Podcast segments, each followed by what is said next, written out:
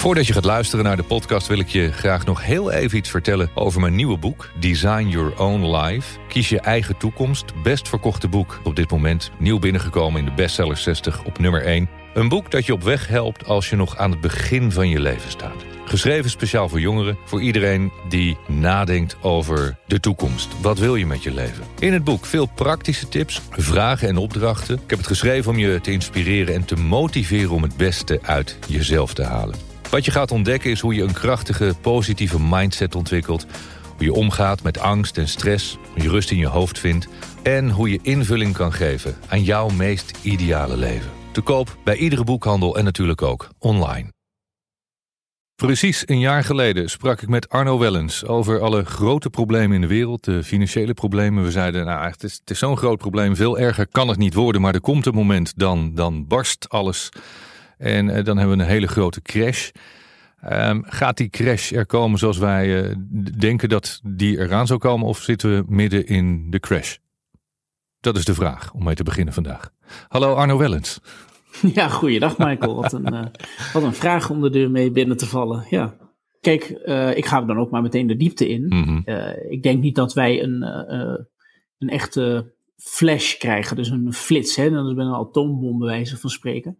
Hé, hey, dat is je crisis. Jouw crisis, die is uitgesmeerd en dat is jouw koopkrachtcrisis. Dat is je koopkracht gaat er gewoon aan. Dat is die inflatie. Inflatie stapelt op. Mensen vergeten dat steeds. Dus um, elk jaar gaat er nu 10%, 12% van je inkomen af. En um, op die manier is de, de klap uitgesmeerd, maar dat betekent dat die opgeteld uh, niet minder pijn gaat doen. Ja, jij denkt dus niet van uh, er komt zo'n dag dat alle beurzen instorten zoals in 1929, dat de huizenprijzen, uh, laten we zeggen, 80% dalen. Echt dat, er een, dat het geld ophoudt te bestaan eigenlijk. Nou, kijk, als dat, als dat gebeurt, hè, bijvoorbeeld als, uh, als die aandelenkoersen instorten, wat wel een keer gaat gebeuren hoor. Je moet nooit mensen geloven die zeggen dat ze dat op heel korte termijn kunnen voorspellen.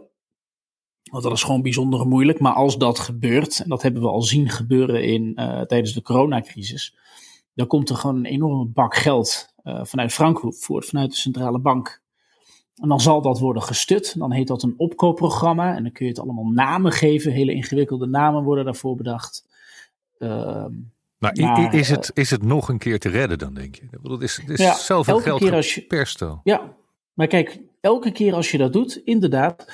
Ja, als jij uh, een bepaalde hoeveelheid economische activiteit hebt. Je hebt bijvoorbeeld in een stad een hoeveelheid restaurants, ik noem maar wat. Um, en je gaat meer geld aan de mensen geven, ja, dan groeit de productieve kracht op korte termijn niet. Dus dat geld wordt minder waard. En dat is mede de inflatie die je nou in je zak voelt. En eerlijk is eerlijk, mensen lijken dat te accepteren. Dus ik denk dat, uh, dat als, als je bijvoorbeeld eind van dit jaar, als een aantal bedrijven vanwege de problemen op de energiemarkt, als die bijvoorbeeld hele grote verliezen gaan laten zien, ik zeg maar wat, en hun koersen storten in. Dat kunnen energiebedrijven zijn, maar dat kunnen ook producerende ondernemingen zijn met een hele hoge energierekening. Um, en dan, dan komt daar gewoon weer een, een, monetaire, een monetaire actie, daar kun je op wachten. En dan wordt de rente weer wat verlaagd. En dat zal opgeteld voor nog meer inflatie zorgen. En mensen pikken dat. Ja, ja want ik weet nog wel toen, uh, toen ik uh, mijn eigen beurscrash beleefde door, uh, door allemaal geld te verliezen op de beurs dat, dat ik wel in paniek was, maar dat heel veel mensen in mijn omgeving zoiets hadden van, waar maak je je druk om?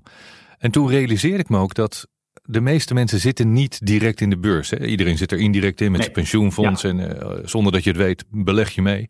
En je weet niet eens waarin. Maar, maar weinig mensen beleggen direct. En als je niet in die beurs zit en je verliest niet direct geld, dan, dan voel je het dus niet. Maar nu merk ik dat heel veel mensen toch wel beginnen te merken dat ze de energierekeningen niet meer kunnen betalen. Bang zijn dat ze de winter niet gaan doorkomen. De, ja. de, de, de, benzine, dat is nog wel te doen. Maar dat je de kachel straks niet meer aan kunt zetten of, of, of heel ja. laag. Dat ga je dus voelen. En alles maar wordt daar, duurder. Juist hem, ja. En daar zie je dus, dat is mooi, mooi je eigen bruggetje.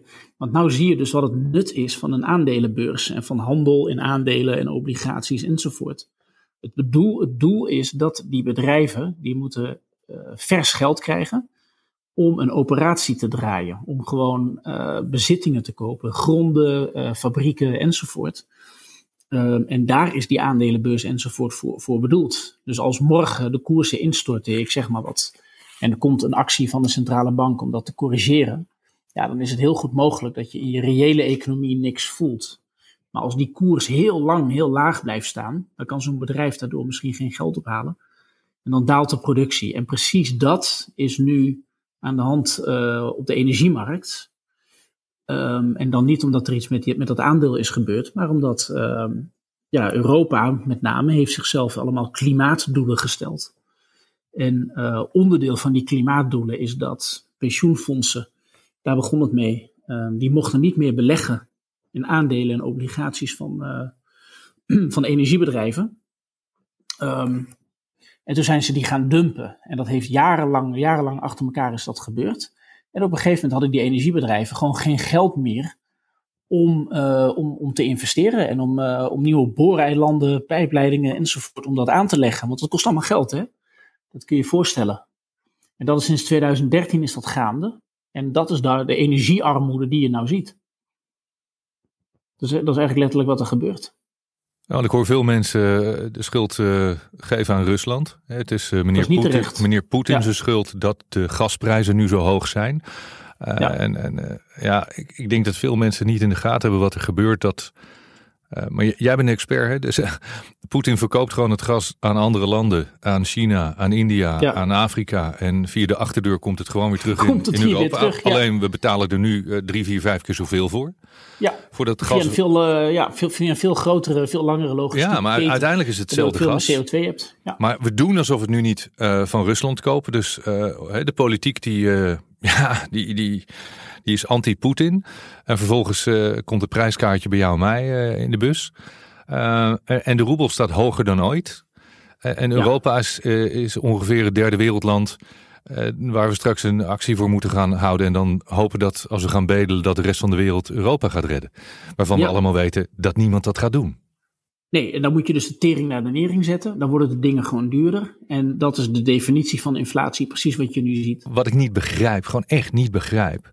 Waarom, waarom gebeurt dit? Waarom doen mensen dit? Wat, wat er nu gebeurt en wat de, wat de grote opzet van het kabinet is, en dat zag je direct bij de start van die coronapandemie, is dat dat gebruikt zou worden. Hè? Dus je hebt een, een, een, een, een crisissituatie en dat moest gebruikt worden om Europa meer macht te geven.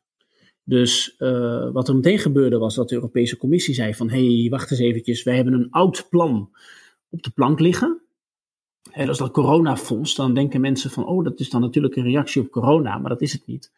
De plannen voor dat coronafonds, dus niet voor het virus zelf, maar voor de reactie op het virus, interessant genoeg, die dateren van 7 en 8 februari 2013. Staat gewoon op de website van de Europese Commissie. En die komt erop neer dat die commissie, als zij willen, zelf geld moet kunnen lenen. Net zoals een overheid hè, die een, een begrotingstekort heeft, die kan geld lenen. En die Europese Commissie heeft gezegd, ja, wij moeten ook een creditcard krijgen. Alleen mensen zouden dat niet accepteren, want waar, waarom is dat nodig en waarom moet er nog meer geld naar Brussel enzovoort enzovoort.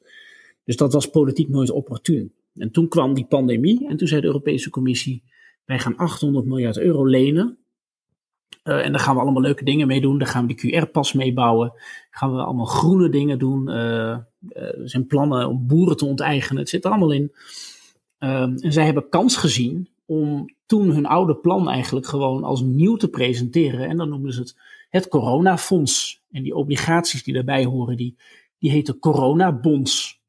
Maar als je gewoon die documentatie daarachter opzoekt, in de website van die Europe Europese Commissie, dan staat daar gewoon van ja, dat zijn geen coronabonds. Die hebben niks met een pandemie of een virus of gezondheid of weet ik wat te maken. Dat is gewoon ja, een politieke hervorming.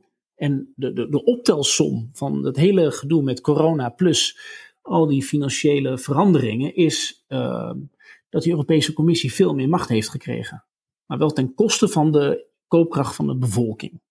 En dat is dus een, een politiek ideaal van ja, de Europese Commissie. Dat moet gewoon een Europese regering worden. Lidstaten moeten verdwijnen. Den Haag moet zijn soevereiniteit verliezen. En Nederland moet geen onafhankelijk land meer zijn enzovoort, enzovoort. En de eurofederalisten die hebben dit moment aangegrepen eigenlijk om, uh, uh, ja, om te doen wat ze toch al van plan waren.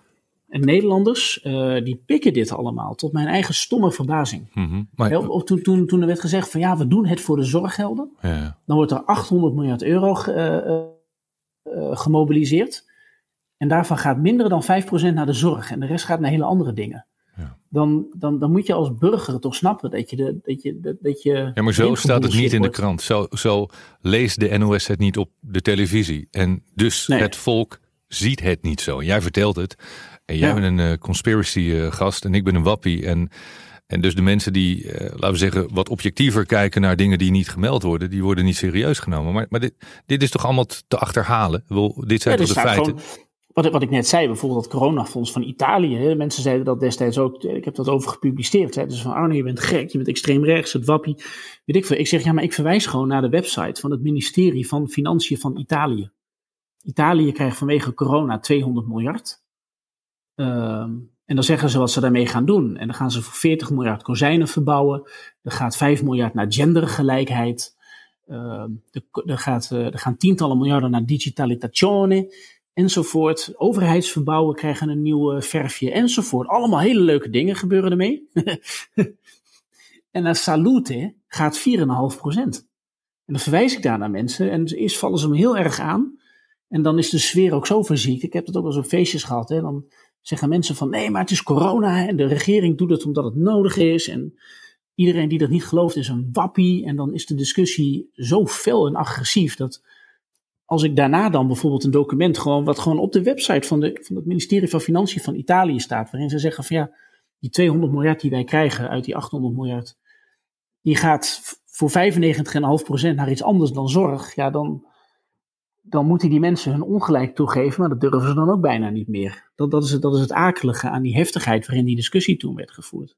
Maar alles wat ik hierover zeg, ik kan het onderbouwen, ik heb wettekst, eh, eh, noem maar op, jaarrekeningen. Als je het niet ziet, als je niet ziet dat corona wordt misbruikt voor iets heel anders, voor een politieke en een economische omvorming eigenlijk. Als je dat niet ziet, dan, dan ben je doelbewust blind. Dan doe je echt doelbewust je ogen dicht. Toch, bij mij blijft die vraag bestaan. Hè. Waarom? Waarom gaan al die overheden hierin mee? Waarom gaat die mainstream media hier zo in mee? Waarom, waar- eigenlijk, eh, als je kijkt naar mensen in Europa, eh, eh, en dan gaan we straks toch weer naar het WEF toe. Alles wordt je structureel afgenomen door te zorgen dat wat je hebt niks meer waard is. Ja. En, en, en, en, en dat je, eh, ja, als jij niet je eigen eten hebt, niet je eigen energie, eh, niet je eigen water, ben je zo afhankelijk. Eh, eh, ik, ik zat het me net een beetje te visualiseren. We zitten eigenlijk in het stadion naar de wedstrijd te kijken. We hebben het gevoel dat er niet zoveel aan de hand is. Maar om het stadion heen wordt er eigenlijk een gevangenis gebouwd om het stadion. En straks zit iedereen gevangen, we kunnen er niet meer uit. Ja, dat is, de, dat is een openluchtgevangenis. En dat is die akelige QR-app, waarbij alles aan alles wordt gekoppeld.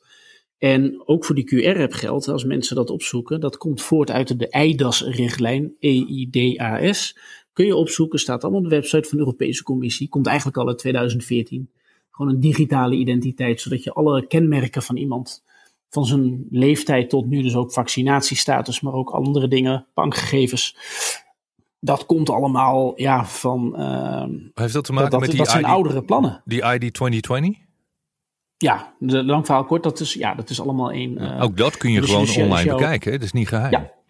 Nee, jouw, jouw, jouw, jouw QR-app, dat is gewoon je nieuwe Europese paspoort. En als, we Dat dan, is de- als we dan, eh, ja, we hebben duizend dingen eh, die we willen bespreken. Als we dan nog eens heel even teruggaan naar ehm, al dat geld. Hè. Er, is, er, is, er is eigenlijk heel veel geld. Er wordt heel veel geld bijgeperst, waardoor het minder waard wordt. Maar er is heel veel geld. Ja. Ehm, en eh, dan gaan we, eh, weet ik veel, ik ken de getallen niet hoor, maar 25 miljard gaat naar eh, de stikstof. En er gaat eh, 80 miljard Ja. gaat naar de, hoe heet dat andere? Het niet Klimaat, ja, klimaat. Hè. We hadden eerst de zure regen, toen de roze wolken, nu, nu heet het klimaat. Heel veel van ons belastinggeld, van, van- laten we zeggen van elke euro die je verdient, gaat er zo'n beetje 50 cent gaat naar die grote pot. En eh, ik denk dat wij met elkaar allemaal het wel eens zijn dat we dat geld willen gebruiken voor de goede infrastructuur, goed Dat onderwijs, doen, ja. eh, voor, voor goed, Ja. ja. go- goede zorg, voor, voor, nou, gewoon dat het eerlijk verdeeld is. En wat Ja, je betreft- kan het maar één keer uitgeven. ja, ik, ik, ik ben best wel voor een socialistische, eh, rechtvaardige staat. Kijk, al dat geld gaat naar dingen waarvan wij eigenlijk niet eens weten hoe en wat. Het is niet te controleren. Als we kijken naar de, de, de jaarrekeningen van het ministerie van Volksgezondheid, eh, missen we nog steeds bonnetje van 5,2 miljard. Plus dat er toch wel uit die WOP-onderzoeken is gebleken dat er miljoenen, honderden miljoenen zijn verdeeld. Over, laten we zeggen, zaken die niet echt ter zake deden. Of via via toch wel bij bekende mensen terecht zijn gekomen. Althans, die, die ze kenden uit hun eigen netwerk. Wat tot niks heeft geleid. Maar heel veel geld verdwijnt. En vervolgens aan de andere kant nu heeft het volk straks geen geld om te kunnen leven. Gewoon dagelijks je eten te kunnen kopen en de kachel te kunnen laten branden. Um, waarom gebeurt dit allemaal? Wat, wat er gebeurt zijn een paar dingen die door elkaar lopen. Ten eerste heb je gewoon het desastreuze groene beleid. En dat groene beleid dat zorgt ervoor dat pensioenfondsen uh, enzovoort, andere beleggers, die worden onder druk gezet, emotioneel gechanteerd om niet meer in, in olie en gas te, te beleggen.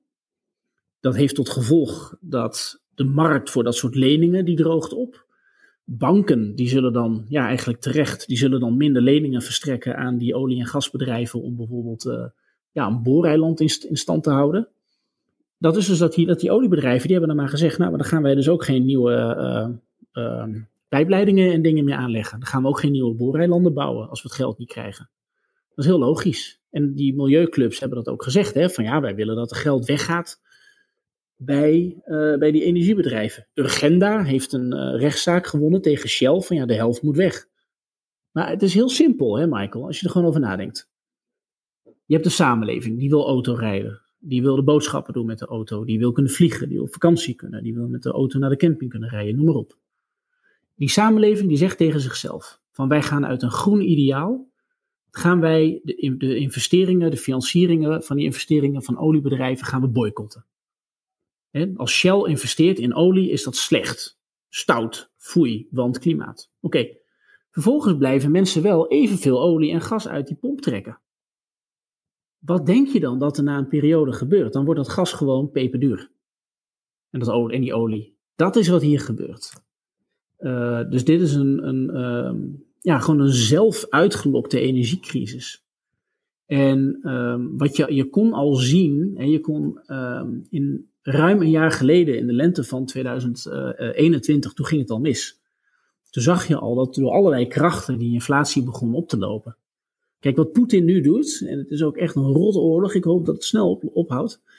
Um, maar dat is, dat is niet de oorzaak van die energiecrisis. je kunt gewoon kijken naar een inflatiegrafiek van Nederland.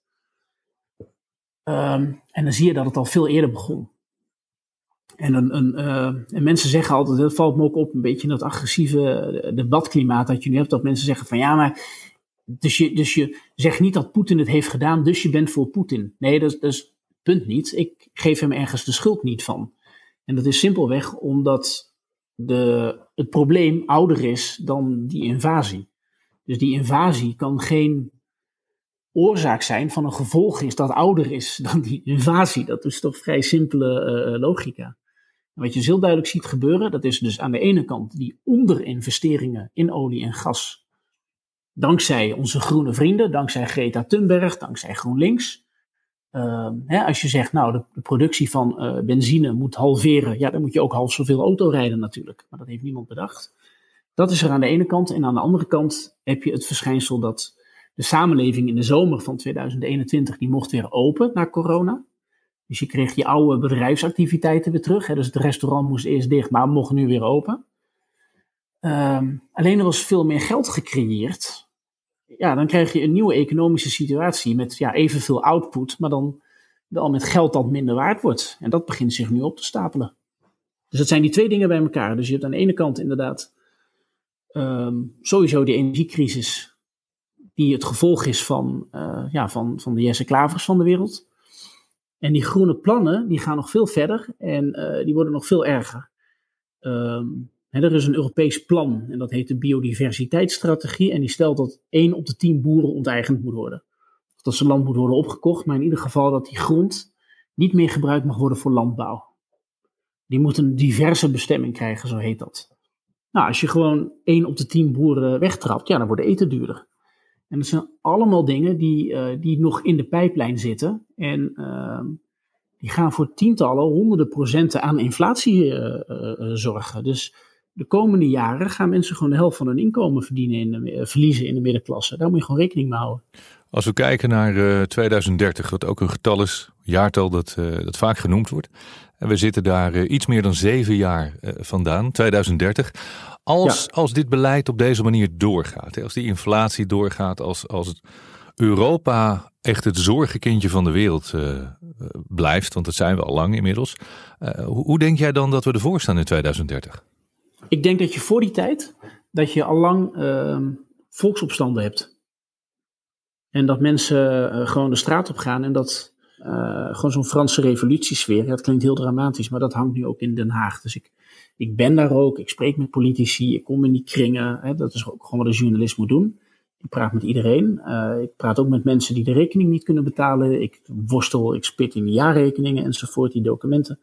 Maar ik kom ook gewoon bij uh, in Brussel, waar Kaag is. En uh, die plekken, persconferenties, daar zit ik ook gewoon. En Kaag, Sigrid Kaag is voor mij de, de, de moderne vrouw van Lodewijk XVI. Dus inderdaad, ze heeft ook gezegd uh, in haar verkiezingsprogramma, heeft allemaal filmpjes opgenomen. Ze zei, ja, we gaan een groene transitie door en we gaan er geld mee verdienen dat we schil zien. Dat zei ze letterlijk. Dat we groen zien. Vols, ja, ja het, precies dat we, dat, dat, ja, dat je er misselijk van wordt. Maar dat is inderdaad, maar zij, dat is wat, wat er ten grondslag lag aan die groene transitie, aan al die mooie plannen. Maar als je daar gewoon drie seconden naar kijkt of keek, dan kon je al zien dat dat uh, niet anders dan een, een, een, mislukking gewoon kon zijn. Hè? Als jij een bepaalde vraag hebt naar bijvoorbeeld energieproducten en je beschadigt de productie daarvan, ja, dan worden mensen gewoon arm. Ze heeft ook een filmpje opgenomen, dat ze bij het World Economic Forum, ik had het net op mijn Twitter gezet. En zei ze dat over, ja, mensen gaan gewoon arm worden. Maar wacht even, dat zeg je nu, maar bij de verkiezingen een jaar geleden zei je dat we, dat we, dat we, dat we zoveel, zo, zo zoveel met die transitie bezig gingen dat we geld gingen verdienen tot we de schilden zouden zien. Dus zij, zij heeft niet door wat een, wat een ellende uh, ze hiermee aanricht. En dat geldt voor Frans Timmermans, dat geldt voor Jesse Klaver. Maar Arno, dit uh, zijn en Mark mensen, Rutte die zich... Dit zijn mensen die, die miljoenen mensen moeten leiden, aansturen, die een land moeten organiseren. Die mensen kunnen dat toch niet niet zien? Die mensen zijn toch intelligent? Absoluut, zij, zij zien dat ook. Dat is ook de, het is onmogelijk dat ze het niet zien. Maar zijn ze dus in paniek? Hebben, weten ze het niet meer? Hebben ze geen plan? Durven ze niet te zeggen van uh, het lukt niet meer, we hebben hulp nodig, kunnen we het samen doen? Want, want op deze manier gaat het niet. Wat is het? Oké, okay, ga even hardop, even hardop denken. Hè? Dat is even advocaat van de duivel. Stel je voor, jij bent Sigrid Kaag en ik ben jouw adviseur. En jij zegt van, joh, ik, uh, ja, ik wil net als Frans Timmermans, ik wil de klimaatneutraal. Dus ik wil voor 2030 moeten al die kolencentrales dicht, Shell moet de helft weg, enzovoort, enzovoort. Dan is iedereen die in die omgeving van Kaag zit, die zegt dan toch gewoon van, joh, ja, dat kun je doen. Maar als je uh, output beschadigt, hè, dus gewoon de productiefactoren, als je dat vermindert, ja, dan krijg je toch armoede, dan krijg je toch schaarste, dan krijg je toch uh, hoge prijzen en onzekere mensen, enzovoort, enzovoort. Ja, dat, natuurlijk weet zij dat. Dus ik denk dat dit gewoon een, uh, een gerespecteerd, of een, een, een, een, respectabel offer is. Als in, het is een acceptabel offer.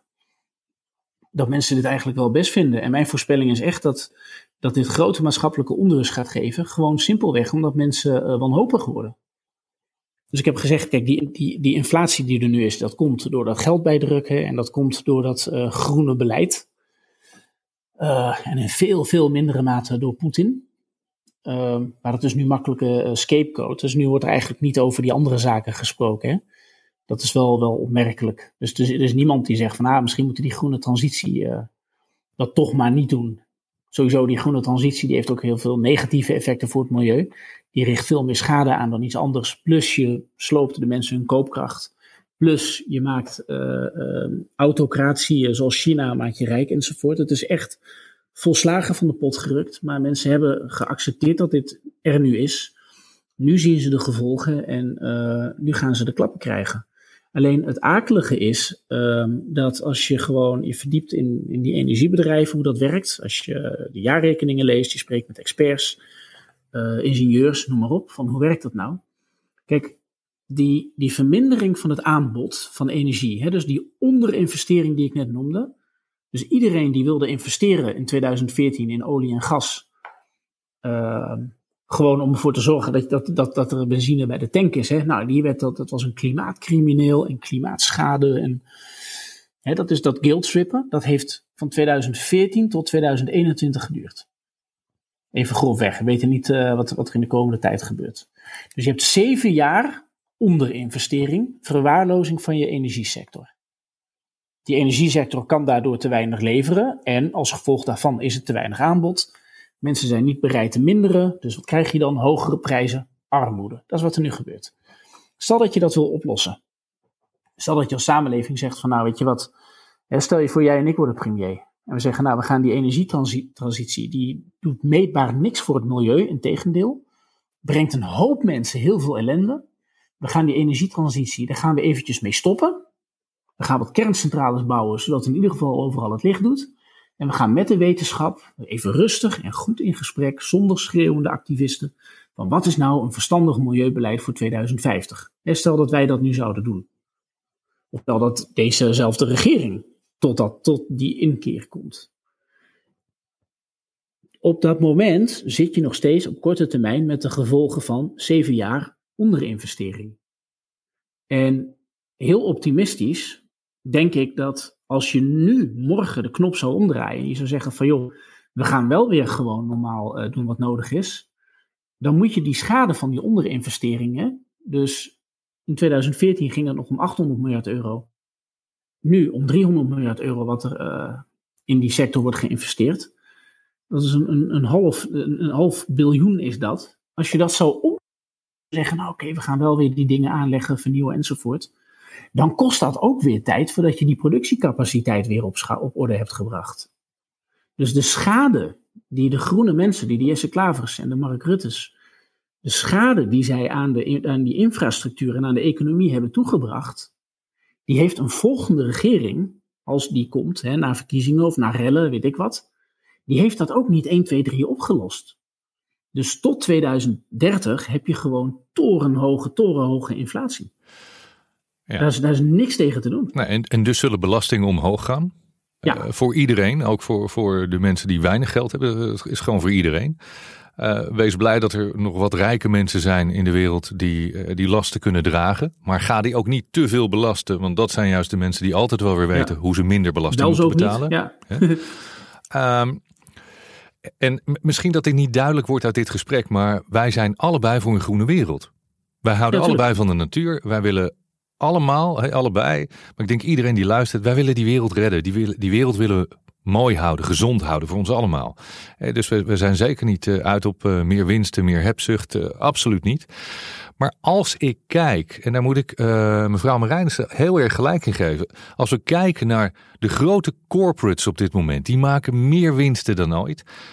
Gazprom heeft een mega winst gemaakt afgelopen jaar. Aramco is het grootste oliebedrijf in de wereld. Die zijn een tijdje terug naar de beurs gegaan. Uh, ja, Sinopec in China. Al die bedrijven allemaal, ja, maken meer winst dan ooit. Ja, en dat zijn allemaal oliebedrijven met aandeelhouders in autocratische regimes. Dat is het akelige hier. Dus, het, dus wat is het netto-effect van het hele groene gebeuren? Kijk, dat zijn dus twee dingen. Uh, ten eerste je, je richt je milieu schade aan, gek genoeg. Uh, ik heb dat al eens eerder ook bij presentaties genoemd. Werd ik ook voor gek verklaard. Van, oh nou, jij wilt toch ook minder CO2? Jij wilt toch ook groen? En uh, of ben je een klimaatontkenner? Ben je weer een wappie? Weet ik wat. Kijk, ik heb dat op mijn website gezet. Dat is gewoon een grafiek en dat is heel simpel. Je kunt de CO2-uitstoot van de Europese Unie kun je een grafiekje zetten. En dan zie je dat die door een aantal initiatieven, waar ik ook best wel voor ben, zie je dat die wat daalt. Heel leuk. En er zijn ook wat bedrijven die dan wegtrekken. Uh, alleen wat gebeurt er nou? Uh, China ehm, doet niet mee met die klimaatverdragen. Dat wordt wel eens gezegd van, nou ja, we hebben een klimaatverdrag met de VS en met China gesloten als Europa. Alleen dat is niet waar. In dat klimaatverdrag, in ieder geval, staat wel een Chinese handtekening onder, maar China hoeft niks te doen. Dat heeft China gigantisch slim uitonderhandeld.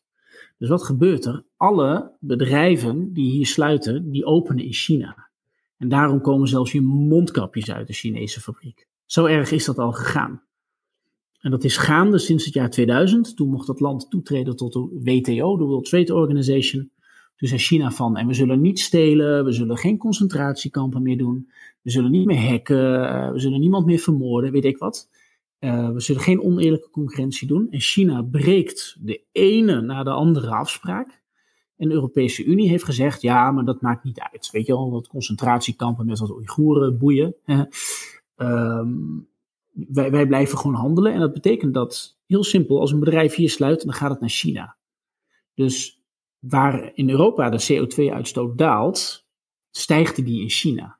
Maar omdat China ook op andere milieuvlakken veel lagere normen heeft, zoals met afvalwater, weet ik wat, is de, is de productie verhuisd naar een land met veel grotere, met een veel milieuonvriendelijkere industrie. Dus per saldo beschadig je het milieu hierdoor. Morgen valt het kabinet, eh, het volk valt de overheid aan en eh, een aantal ministers krijgen jarenlange gevangenisstraffen voor wat ze uh, aantoonbaar fout hebben gedaan. Ja. Wie gaat vanaf de dag daarna Nederland leiden op een juiste manier? Ehm, ik denk dat, dat er maar heel weinig mensen zijn die het morele gezag winnen of hebben uh, om, om dit te doen. En ik denk dat, de, ik denk dat Pieter Omzicht het moet zijn in een zakenkabinet. En dat, uh, dat eigenlijk niemand anders het gezag kan hebben. En daar zeg ik meteen bij. En um, dat zal een, een klus zijn die hij haast niet kan volbrengen. En dat is omdat hij dus met de ellende zit van onze voorgangers. Dus hij zit met al die stinkende beerputten en die zijn zo groot. Ehm, dat hij de schuld zal krijgen als hij dat doet. Dus we gaan er eventjes vanuit. Dus inderdaad, er komt een revolutie. Uh, Oké, nou, dan wordt er iets naar de politie gegooid. Dat zijn tompoezen.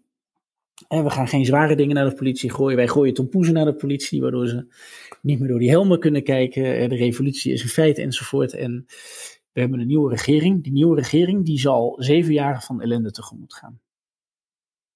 Wie het ook is. En als je het zo bekijkt, zou je bijna kunnen zeggen: Nou, laat Rutte dan nog maar zeven jaar doen. Maar ja, maar dan, dan soort, dat eh, klinkt misschien heel gek, maar dan doet Mark Rutte het helemaal nog niet zo slecht. In welk opzicht? Nou ja, er is niemand anders die het op dit moment op een betere manier kan overnemen. Of, nee, maar dat, dat zou ook een Poetin-effect willen of, Of, of stelling 2. van Poetin overnemen. En De andere stelling zou kunnen zijn dat je zegt, nou eigenlijk, het maakt niet uit wie je er neerzet. Zo slecht als het nu gaat. Zo slecht kan niet meer, dus het, alles is beter. Ja, en dat is dus helaas niet waar. Nee, ja. nee. Dat is, en ik, wil, ik, ik zou dat willen zeggen. Alleen het, het punt waarop je tegen iemand zegt van... joh, je gaat een verkeerde weg in. Um, loop nou terug. Hè. Kijk je dat wel eens als je... Als je als stel, bijvoorbeeld hypothetisch geval... als je in diezelfde auto zit, puur hypothetisch hoor... en die doet het weer... En dan zegt die man van, ik, ik weet de weg beter. En de vrouw die zegt, nee, dat is niet waar. En die laat die vent een beetje rommelen om, uh, om ze eer te redden, zodat hij het zelf kan oplossen. Ja, hoe langer je op de verkeerde weg rijdt, hoe kostbaarder het is om ook weer terug te rijden. En Rutte had eigenlijk in 2013 gestopt moeten worden. Dus in 2013 had hij de leugen van geen cent meer naar de Grieken. Toen is hij begonnen met uh, de, ja, eigenlijk aantal desastreuze bezuinigingen op leger, politie, onderwijs enzovoort, zorg. Dat is toen ingezet justitie. Um, toen is hij begonnen met inderdaad dus de, eigenlijk de, de weg voorbereiden voor de coronabonds. Dat is gewoon in 2013 gebeurd. Hij is geen cent meer naar de Grieken, maar hij heeft toen wel Europese schuldbewijzen geregeld. Dat is bij de Eurotop van 7 en 8 februari 2013 geregeld. Um, die worden dan later, bij een latere crisis een keer uitgegeven. Nou, dan, uh, dat is dus nu. Dus dan heb je heel veel schuld extra gecreëerd en er wordt daar een digitale controlesamenleving mee gebouwd enzovoort. Dat zijn allemaal dingen.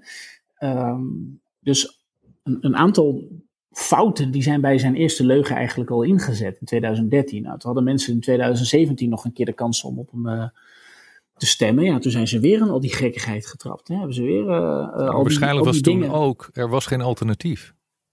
Maar toen had men al kunnen zien van, wacht eens eventjes, deze gozer liegt de boel bij elkaar. Ja, maar dat zagen als we hem nog, Als we hem nog vier jaar lang de verkeerde uh, kant op laten rijden, dan richt hij nog meer schade aan.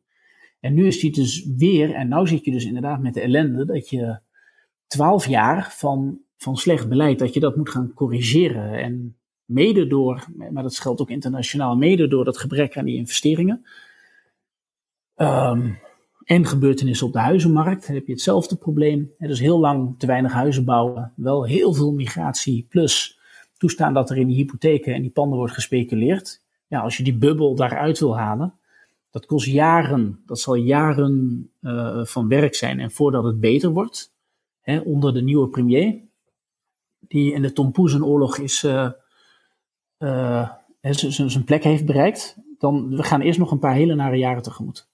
Nederland krijgt het heel moeilijk. Krijgt Europa het ook moeilijk de komende jaren? Of denk je dat de Zuid-Europese landen die, die komen er best wel weer aardig mee weg? Italië doet het ehm. aardig. Spanje gaat het hartstikke goed. We hebben nergens last van hier. Althans, nergens. Ehm. we, hebben weinig last. Er, is, er is een wet aangenomen in Spanje dat uh, cashgeld niet gaat verdwijnen. Dat winkels verplicht zijn om cashgeld te blijven aannemen. Ja. Je mag nee, hier hout stoken in de open haard. En weet je wat zo gek is? Dit is, dit is, dit is misschien het meest krankzinnige. Eh, toen wij nog op Ibiza woonden, kwam het gasbedrijf, het energiebedrijf op Ibiza, um, langs de deur, letterlijk langs de deur, of wij wilden worden aangesloten op, op het gasnet dat ze gingen aanleggen op Ibiza. En nu, mhm. nu wonen we op het andere eiland en ik krijg de ene na de andere aanbieding of we niet op het gas willen. Ik zeg, ja, ik heb geen gas nodig. Dus Spanje proberen ze aan het gas te krijgen. Even voor de informatie, oh. voor de luisteraar hè, van Europa. Eh, Nederland moet van het gas af, je mag geen hout meer stoken, weet ik voor wat je wel moet doen. Maar in Spanje wordt iedereen ge, geenthousiasmeerd om aan het gas ja, te gaan. in Duitsland ook. Dat, is in Duitsland ook, want, want gas, dat is eigenlijk, uh, zeker als je, als je dan naar een, naar een uh, andere toekomst wil en je gaat goed nadenken over je energievoorziening. Gas heeft heel veel voordelen voor de korte termijn, omdat het uh, gewoon relatief schoon is. Um, en het gekke is dat vooral Nederland wil zichzelf daarbij nog extra beschadigen. Dus het land met de beste gasinfrastructuur ook om het op te slaan. dus als je zegt, nou oké, je wil niet meer boren in Groningen, dan ligt er nog wel heel veel andere infrastructuur. Nou, die zou je slim kunnen gebruiken. Dat land gaat het meest agressief tekeer tegen gas en schiet zichzelf daarbij nog extra in de voet. Maar is een algemeenheid, dus die, die, die uh, achterblijvende investeringen in olie en gas, ja, die zullen ook in andere landen uh, in de Europese Unie gaan spelen. En het geheel staat onder, onder druk, omdat de Europese Unie die kan niet overleven als Nederland niet gewoon en Duitsland de hele tijd maar gewoon de knip blijven trekken. En ja, ik denk dat daar nu eventjes geen geld voor gaat zijn. Dus dat, dat, is, een, uh, dat, is, ook, dat is ook een, een, een, uh, ja, of een wankel geheel. Arno, ik wil nog even met je naar eh, de rest van de wereld kijken. Vorig jaar zeiden we, uh, het groot probleem in de wereld. Uh, allerlei gedoe, World Economic Forum, wat, wat is er allemaal aan de hand? Hè?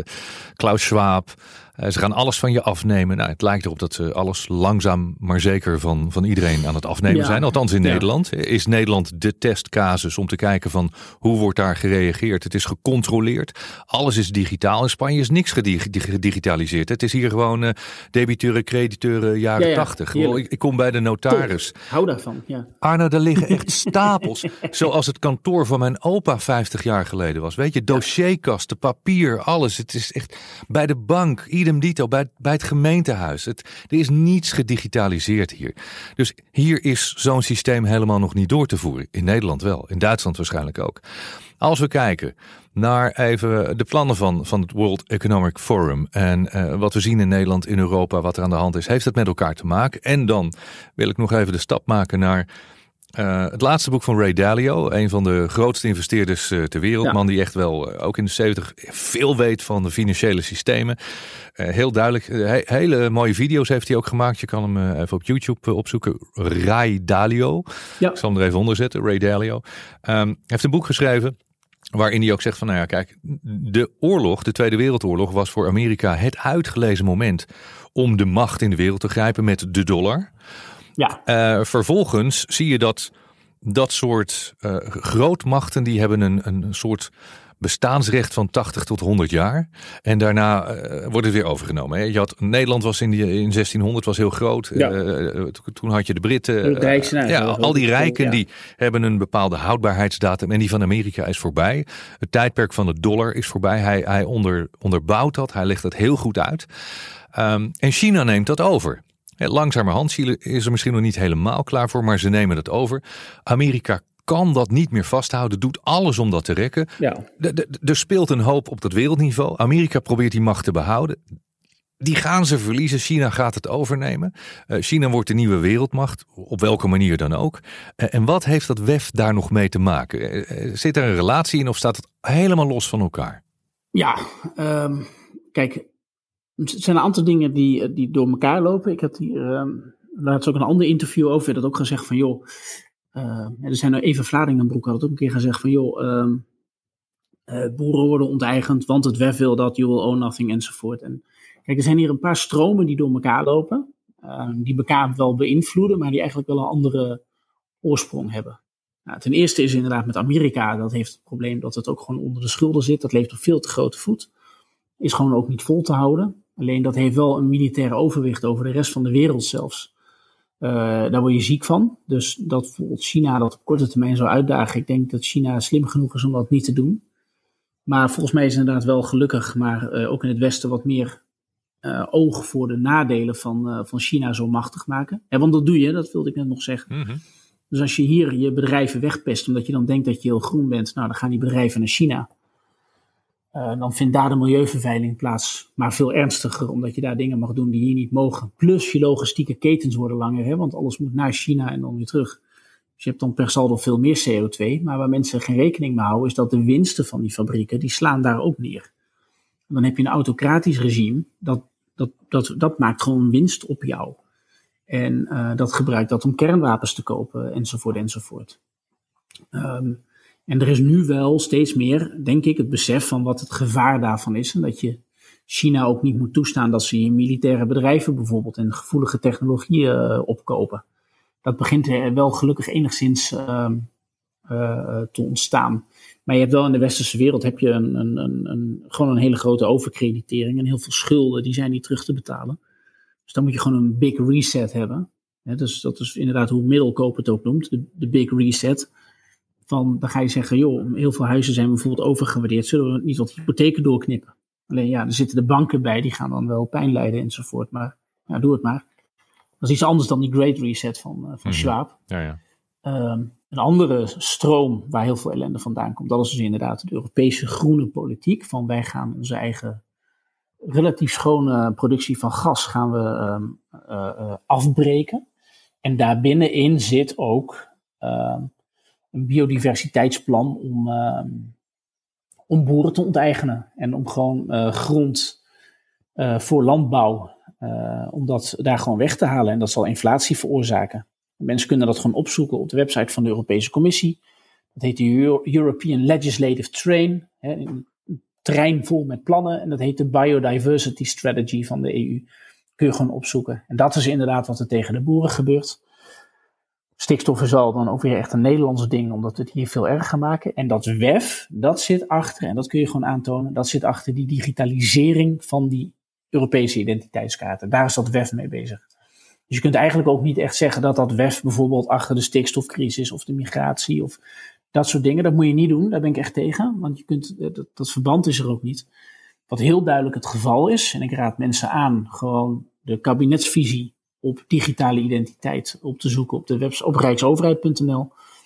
Um, dus uit het vergaderjaar 2021 uh, 0000061944, dat document.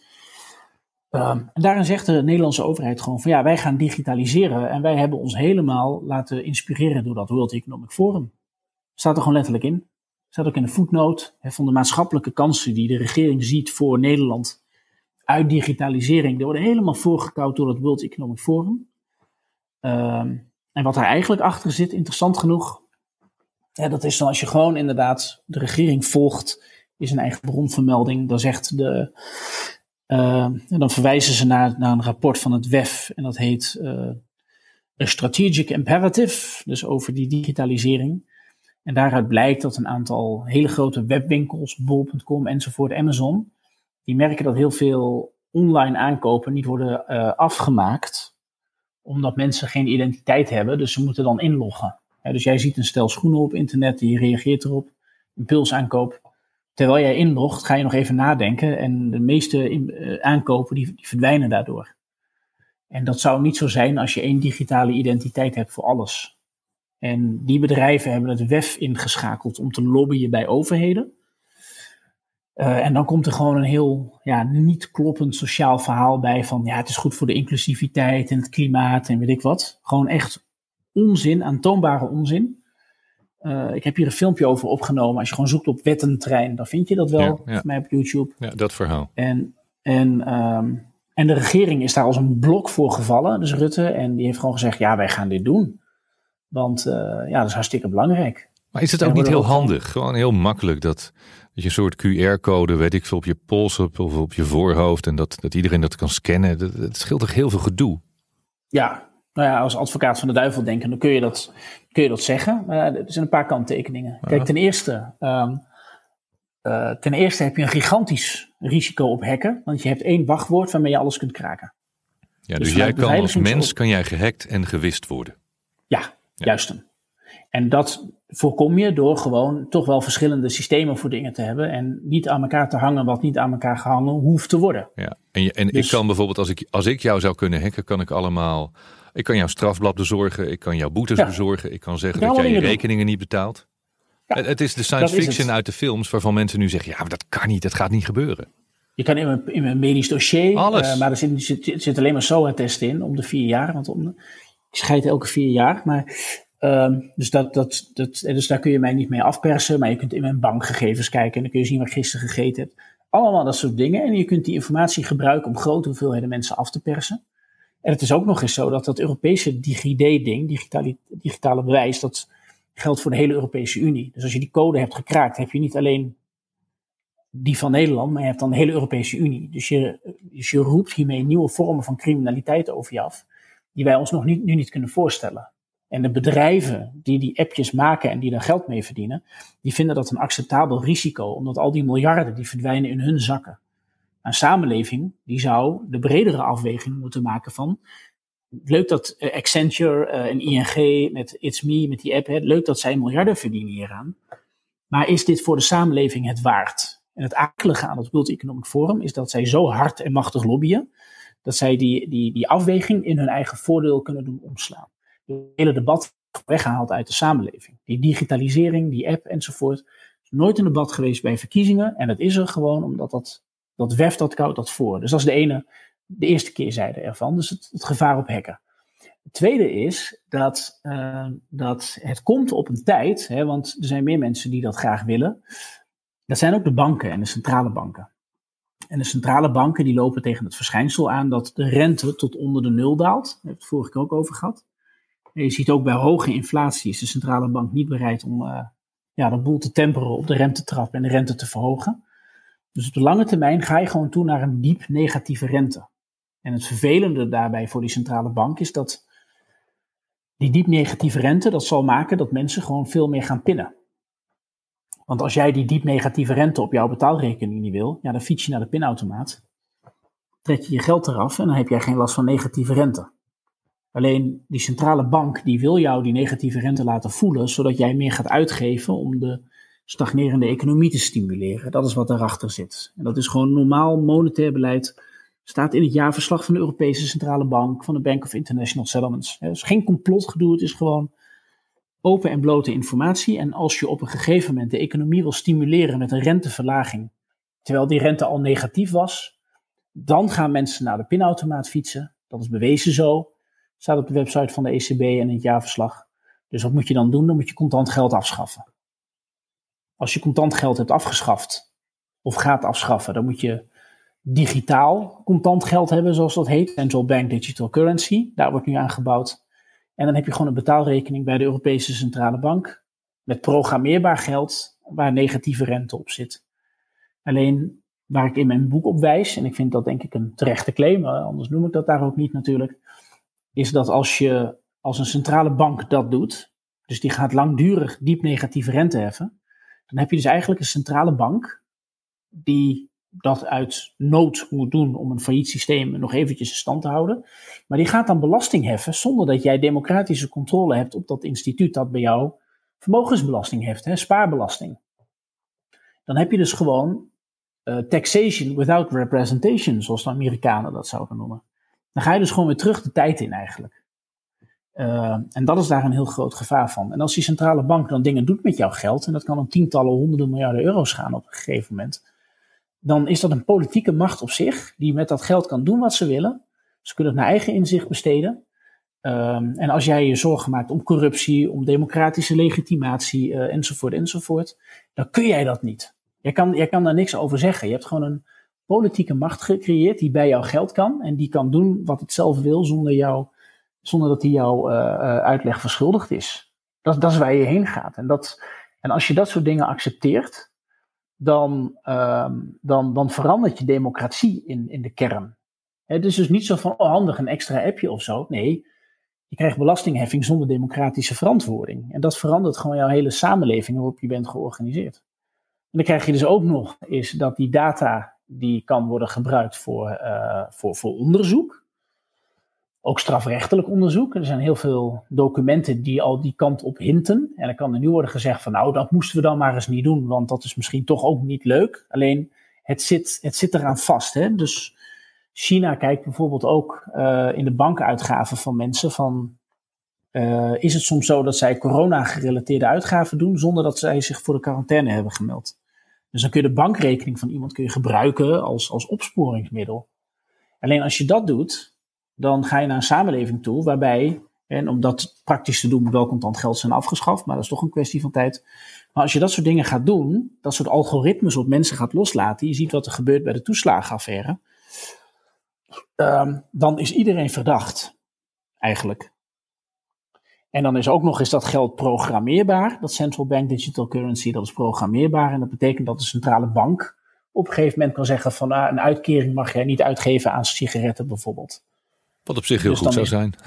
Dat lijkt op zich heel goed inderdaad, totdat er iets gebeurt. Ja. Totdat er een, een uitgave wordt geblokkeerd waar jij het dan weer niet mee eens bent.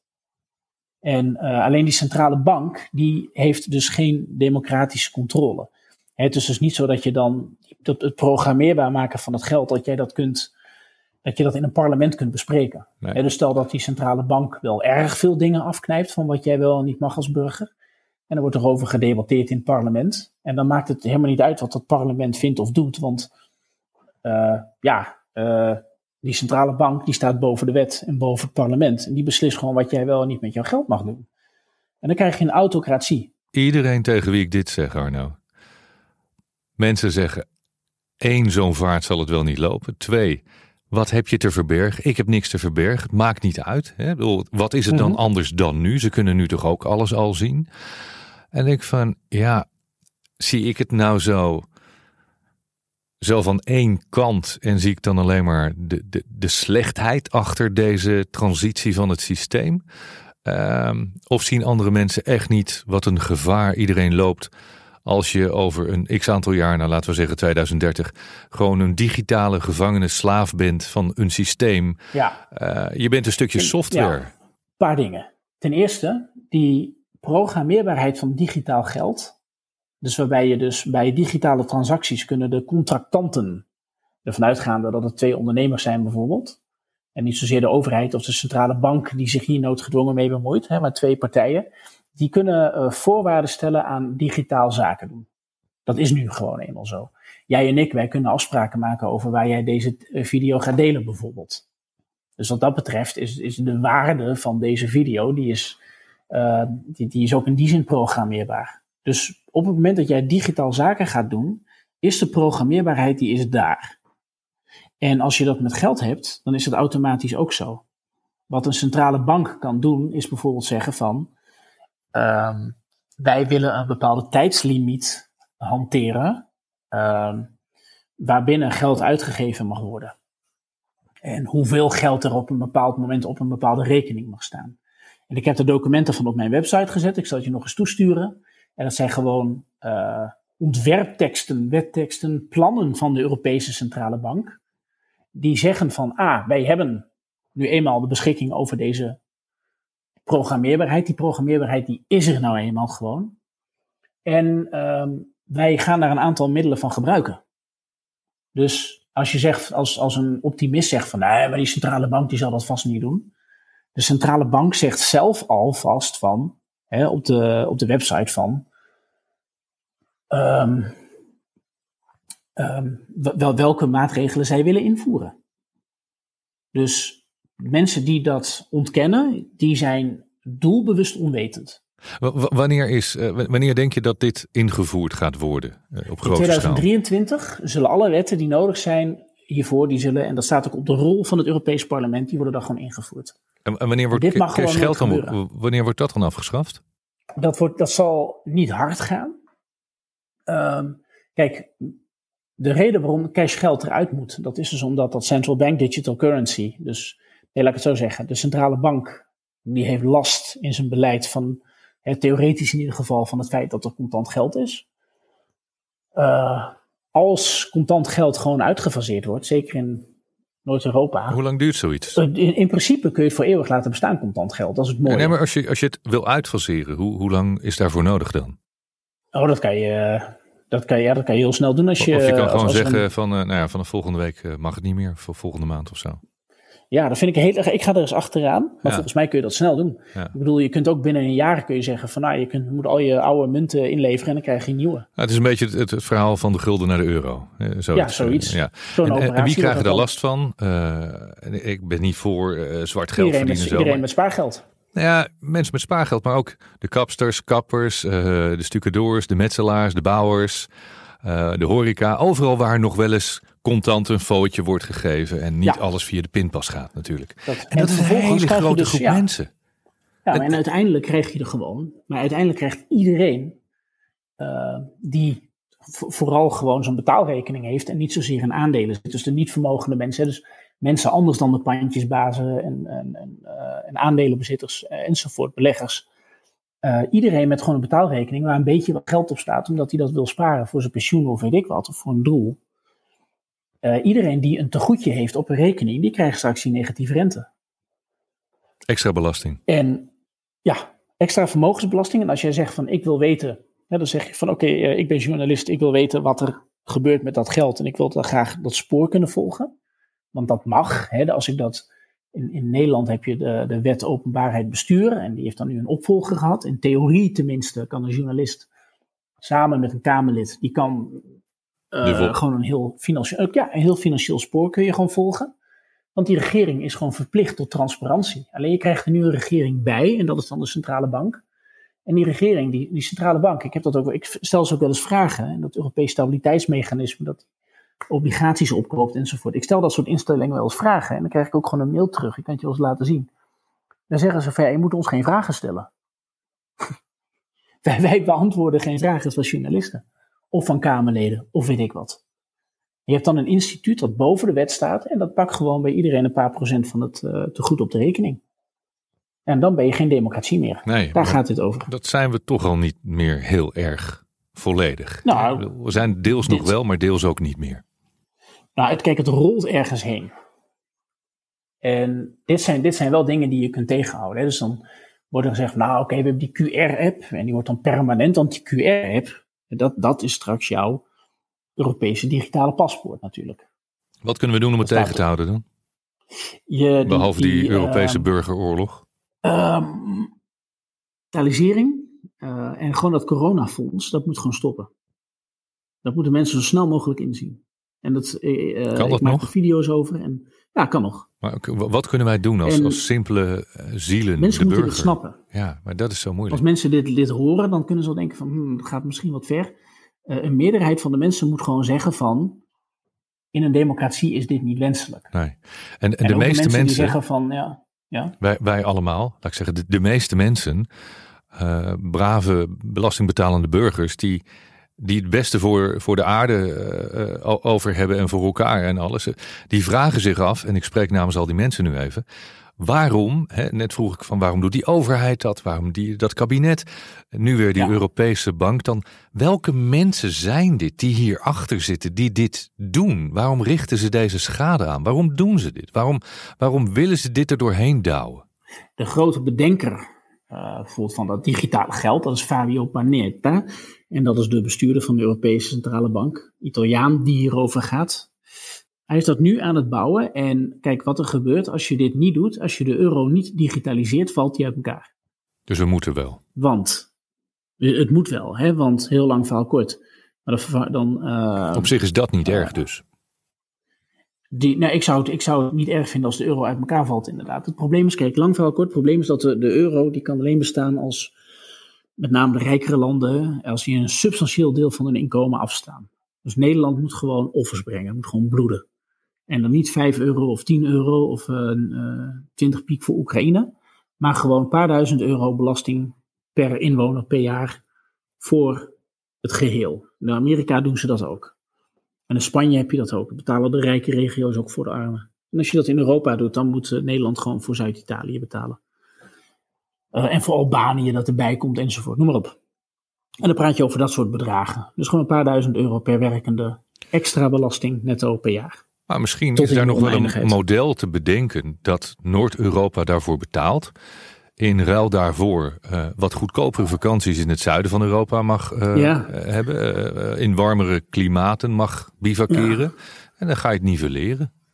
Misschien is dat, daar dat zou je kunnen doen. Misschien kan dat. Het punt is alleen dat de overgrote meerderheid van de Nederlanders, van de kiezers, die wil dit niet. En elke keer als je hier dus een, uh, een peiling over houdt, dan komt daaruit dat Nederlanders die willen niet betalen. Die willen wel dan die vakantie en die willen ook gewoon gratis uh, naar de camping kunnen rijden. En ze vinden het vaak ook handig dat je met één muntje kunt betalen. Maar de gewoon theoretische benodigde belastingen, die, die, uh, dat blijkt gewoon uit wetenschappelijk onderzoek, voorbeelden te over. Hè. Onderzoek gewoon oude muntunies, andere muntunies. Voor zo'n project moet je gewoon lappen, je moet gewoon betalen. En die burgers, die Nederlanders, hebben daar geen zin in. Uh, en daardoor is die euro ook zo wankel. En daardoor kwam je in een eurocrisis. En dan zegt die centrale bank van, nou, wij gaan, uh, wij gaan dan die gaten wel opvullen. Dus wij zullen dan wel het, uh, de lijm zijn, het bij elkaar houdende mechanisme. Dat, dat, dat is eigenlijk wat hier Ehm, wat, wat hier gebeurt. Dus die, die centrale bank de, van de euro is bezig om de euro te redden. Ja, en hoe, hoe lang gaan ze dat nog uh, volhouden? Dat, dat Zolang mensen dit pikken. Alleen het probleem okay. is, en daar ben ik bang voor, is dat zeg maar die digitalisering, en uh, die wordt voor een heel groot gedeelte gefinancierd dankzij corona. Dus dat coronafonds, dat ging helemaal niet naar de zorg. Dat was echt gewoon onzin. 160 miljard daarvan is gereserveerd om deze digitalisering vorm te geven. En Um, dat, is, dat is de trein die nu rolt. Dus als er nu een debat komt bijvoorbeeld en mensen die gaan er jaren over nadenken en die zeggen over een jaar van oké, we moeten dit niet doen. Dan moeten we snappen dat van die 160 miljard euro een substantieel gedeelte is dan al uitgegeven. Als je dan stopt is het sowieso weggegooid geld, maar dat lijkt me zeker waard. Um, maar dan, is, dan zijn heel veel dingen ook al in werking gezet. Dat is het akelige. Dus, dus terwijl Nederlanders dit niet doorhebben, omdat het debat nooit is gevoerd, wordt hieraan gebouwd. Dus oplossing zou kunnen stoppen, zijn ja. uh, Europa gewoon weer opdelen in de separate landen, zelfstandig, eigen ja. bestuur. Eigenlijk zoals het was voor, voordat we begonnen met die hele Europese gemeenschap en de Europese banken en alles. Iedereen gaat weer voor zich de dingen doen, allemaal eigen ja, muntje. Die, die Europese gemeenschap was een groot succes. Dus je werkt samen, je opent uh, elkaars uh, markten voor elkaar, zodat ja, ja, je wat je in Nederland maakt, dat kun je overal verkopen. Maar dat is meer een handelsverdrag met elkaar. Gewoon een handelsverdrag. Ja. En wat er nu gebeurt is dat er een complete politieke unie werd gebouwd, die de betalende landen niet wilden. Want Nederlanders willen niet betalen, dat is het hele probleem. Ja, weet je, ik, ik, dan ga ik terug naar uh, die goedkope shit halen uit China voor een euro. Ik, ik ben heel erg is een beetje het Semco-model. Ook misschien is dat uh, Semler, uh, Ricardo Semler, de Braziliaanse ondernemer. Misschien is dat nog wel een manier om de politiek in Nederland uh, tijdelijk te organiseren, aan te sturen. Gewoon zonder kabinet. In België hebben ze het ook jaren gedaan. gewoon de mensen zelf het land laten aansturen, reguleren en dan kijken waar, uh, waar we op uitkomen. De, die Semco-methode is daar geweldig in, binnen bedrijven. Okay, maar dat moet ik even opzoeken, dat interessant. Oh, ja. moet, moet je echt lezen, Semco-stijl, is fantastisch. Een mooie, mooie docu ook bij, uh, hoe heet het, Tegenlicht van de VPRO, een paar jaar geleden alweer. Ik ga het, uh, stuur het me toe, ik ga het ja, kijken. Ja, kijk, in wezen, lang verhaal kort, in wezen, kijk, als je een referendum zou houden, hè, ja. Daar ben ik voor, over de euro. Stel nou dat je een referendum houdt en de meerderheid van de Nederlanders zegt ja, wij willen die euro. Uh, en wij zijn ook bereid te betalen. En 95% van de mensen zegt dat. En die zegt: hier is een paar honderd euro extra per maand. wat we bovenop die energierekening nog betalen. Kun je een beetje nivelleren, maar je praat over dat soort bedragen.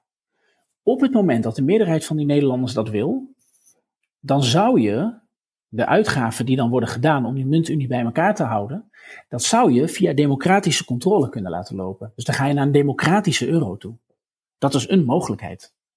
Dus dan hoeft het niet stiekem via de centrale bank met zo'n CBDC uh, journalisten niet beantwoorden, allerlei instituten bouwen die grondwettelijk eigenlijk niet kunnen, enzovoort, enzovoort. Dan zeg je gewoon als Europese Commissie van, jongens, jullie willen Europa, jullie willen betalen, wij gaan het regelen en we gaan het perfect transparant doen, zodat wij een functionerende Europese democratie zijn. Dat is een mogelijkheid. Uh, alleen die mogelijkheid wordt nu ook weggehouden omdat die instituten en die mensen die daarvoor zijn, en je zei van wie doet dat dan? Nou, zo'n Panetta, Rutte is zo iemand, Kaag is zo iemand. Zij willen gewoon een Europese federatie, wetende dat de burger dat niet wil. Um, dus zij weten, als ze het zo open en eerlijk zouden spelen, transparant, uh, rekening houden met democratische principes, dan zouden ze het verliezen. Dan zouden heel veel mensen zeggen van nou, we willen wel naar de camping kunnen, en we willen wel die spulletjes verkopen, maar we willen niet betalen voor die euro en dan komt het hele project in het gedrang. En wat er nu gebeurt, en dat is heel akelig, is dat er dan wordt gezegd van nou dan ontkennen we tegen de kiezer dat we die Europese belasting aan het invoeren zijn. Staat er in een verkiezingsprogramma of in een regeerakkoord op pagina 50 van gaan we niet doen. En dan gebeurt het toch. Dus dan ben je dus constant aan het liegen en de boel een beetje draaien en mensen maken, worden daar wantrouwig van. Dan krijg je zo'n sfeer van onbehagen. Dat is, dat is wat er nu gebeurt. Dus ik zou zeggen, hou daar een referendum over als de meerderheid van de mensen zegt van ja, wij willen dit, wij willen ook betalen, dan kun je een democratische euro opbouwen. Als de mensen zeggen ja, wij willen dat niet, die euro, en ik denk wel dat, dat, dat je daar dan op uitkomt, dan hoef je die hele digitalisering en die digitale gevangenis die daarbij zit, en negatieve rente uh, uh, en al die dingen die ik net noemde, dat hoef je dan ook niet te doen. Daar ben je er ook vanaf. Mm En dat, dat is, ik, die beide opties, die uit zo'n referendum komen, die, ik vind die beide opties aanlokkelijker dan het stiekeme gedoe wat je nu krijgt. En dat constant liegen en uh, van, ja, dat heb ik niet Dan weet je ook waar je staat. Als, als iedereen ervoor is, ja. ook goed. Uh, zijn we er tegen. Dan gaan we lappen, vervelend. Ik zal prima. er dan erbij neerleggen. Ja, gaat de belasting wat omhoog. Uh, maar dan hoef je niet te rommelen met inflatie. Hoef je niet te zeggen van nee, maar dit fonds dat was maar nodig voor alle landen corona, beter. En dan ga je er iets anders mee doen. Oh, ja, het, het, gewoon eerlijk. Alle landen is het beter zelfstandig je eigen shit oplossen. En eh, ik geloof heel erg in die kleine communes, eh, wat ik net ook wilde vertellen, van ja, uh, koop lokaal, koop lokaal, je, koop bij de boer. Ik koop, wij, wij, produceren ons eigen voedsel, zoveel mogelijk. En dat delen we dan een beetje met andere mensen die ook wat hebben. Hè. Dan ja. ruil je wat met elkaar. De buurman maakt wijn, die krijgt van mij weer courgettes. En, ja, een beetje ouderwets, maar ik, ik geloof daarin. je ja. haalt de timmerman uit het dorp, je, je laat je kleding in de buurt maken. Ja, en dan heb je ook geen, heb je ook geen internationaal geld nodig. Hè? Nee zijn heel het geld veel, gaat rond in het dorp. Hè? Ja, dat, dat kan allemaal. Je kunt dat lokale oplossen. We hebben nog wel wat, uh, wat uitdagingen uh, voor ons in de nabije toekomst. we verwachten een tompoesrevolutie. In ieder geval een revolutie. Ja. Het, de, de, dit kan niet lang meer stand houden zoals het gaat. Er is eigenlijk niemand die Nederland op een fatsoenlijke manier kan leiden. De komende zeven jaar wordt het één grote chaos. Wellicht langer. Ja, daar wil ik inderdaad. Er zijn mensen die dat kunnen. Uh, er zijn mensen die. Uh, maar die gaan dat niet het, doen. Het, het, gezag hebben. Alleen je moet wel eerlijk zijn.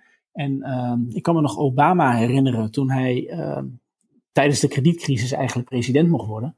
Toen zei hij wel meteen van oké, we gaan zus en zus en dit en dat doen. Maar we hebben wel een enorm financieel probleem. En dat kun je hem ook niet aanrekenen, want hij werkte niet op Wall Street. Dat is, dat is niet zijn schuld. Maar je moet dat wel meteen zeggen van joh, dus zodra de nieuwe premier er is, moet hij zeggen: We hebben uh, het geld wankel gemaakt door zoveel bij te drukken. En we hebben. Uh, en we hebben gewoon onze energiesector bewust geld onthouden. en dat gaat zich nog zeven, dat ga je zeven jaar zien. Maar je kunt wel zeven jaar aan die pijnlijke periode beginnen. Dat is wel, en dan heb je, dan heb je initiatief. Die, die, die, die, eh, of het Pieter is of wie dat dan ook is, die ja. de reddende engel die gaat komen, die, die de capaciteiten heeft, die het vertrouwen van het volk krijgt, breed gedragen, links, rechts, midden, iedereen die achter ja. iemand staat en een team staat. Uh, een nieuw kabinet waar we allemaal in geloven. En we gaan dat supporten. We gaan niet direct weer in de polarisatie. We gaan het met elkaar doen. Dan blijft dat een onhaalbare kaart zolang wij binnen die Europese gemeenschap zitten met die Europese bank. Dat denk ik ook, ja. Nou, dat uh, geeft stof tot nadenken. En je kunt op een gegeven moment tegen jezelf zeggen van... ik ga het beter doen. Ik ga mezelf uh, bij de oren pakken. Uh, zoals de baron van Munchausen die zichzelf bij de haren uit het moeras trok. Ik weet dat dat natuurkundig natuurlijk niet mogelijk is, maar je begrijpt wat ik bedoel. Dus je kunt zeggen van we gaan stoppen met doorbodderen. een beetje wegkijken. Je gaat nu gewoon beslissingen nemen en je gaat de pijn pakken. En daarmee kun je voorkomen, daarmee A, zorg je ervoor dat er meer pijn voorkomen wordt. Ja, want je maakt de situatie zoals die er sowieso zal zijn, die maak je niet nog schadelijker. En ten tweede, er is een stip op de horizon. Dus dan, want je kan dan tegen de mensen zeggen van oké, we gaan nu naar een beter land toe. Sorry jongens, energie zal nog even duur zijn, want er zijn zoveel blunders uit het verleden, dat kan ik niet 1, 2, 3 oplossen.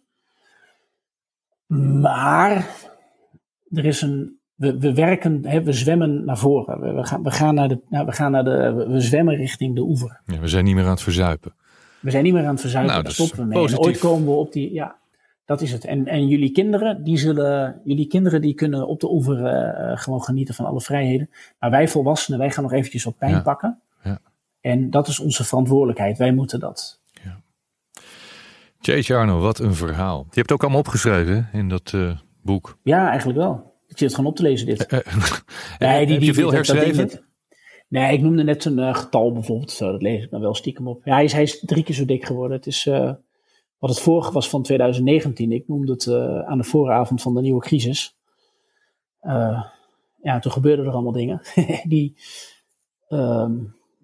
ja, ook wel gewoon in dat stramien passen. Hè. Dus ik heb ook gezegd, ja, Europa zit met die schulden. Dus zodra er een crisis is, gaat men proberen om die schulden in elkaar te vouwen. En dat is ook precies zo gebeurd. Dus nou, dat heb ik allemaal beschreven. Dus die corona-app, uh, dat corona-fonds enzovoort. Hoe dat er een beetje emotioneel is ingedouwd. En, maar ook die energie, ja, het zit er allemaal in. We hebben heel veel besproken, maar niet echt de oplossing. Die, die ook natuurlijk niet bij ons vandaan kan en zal nee. komen.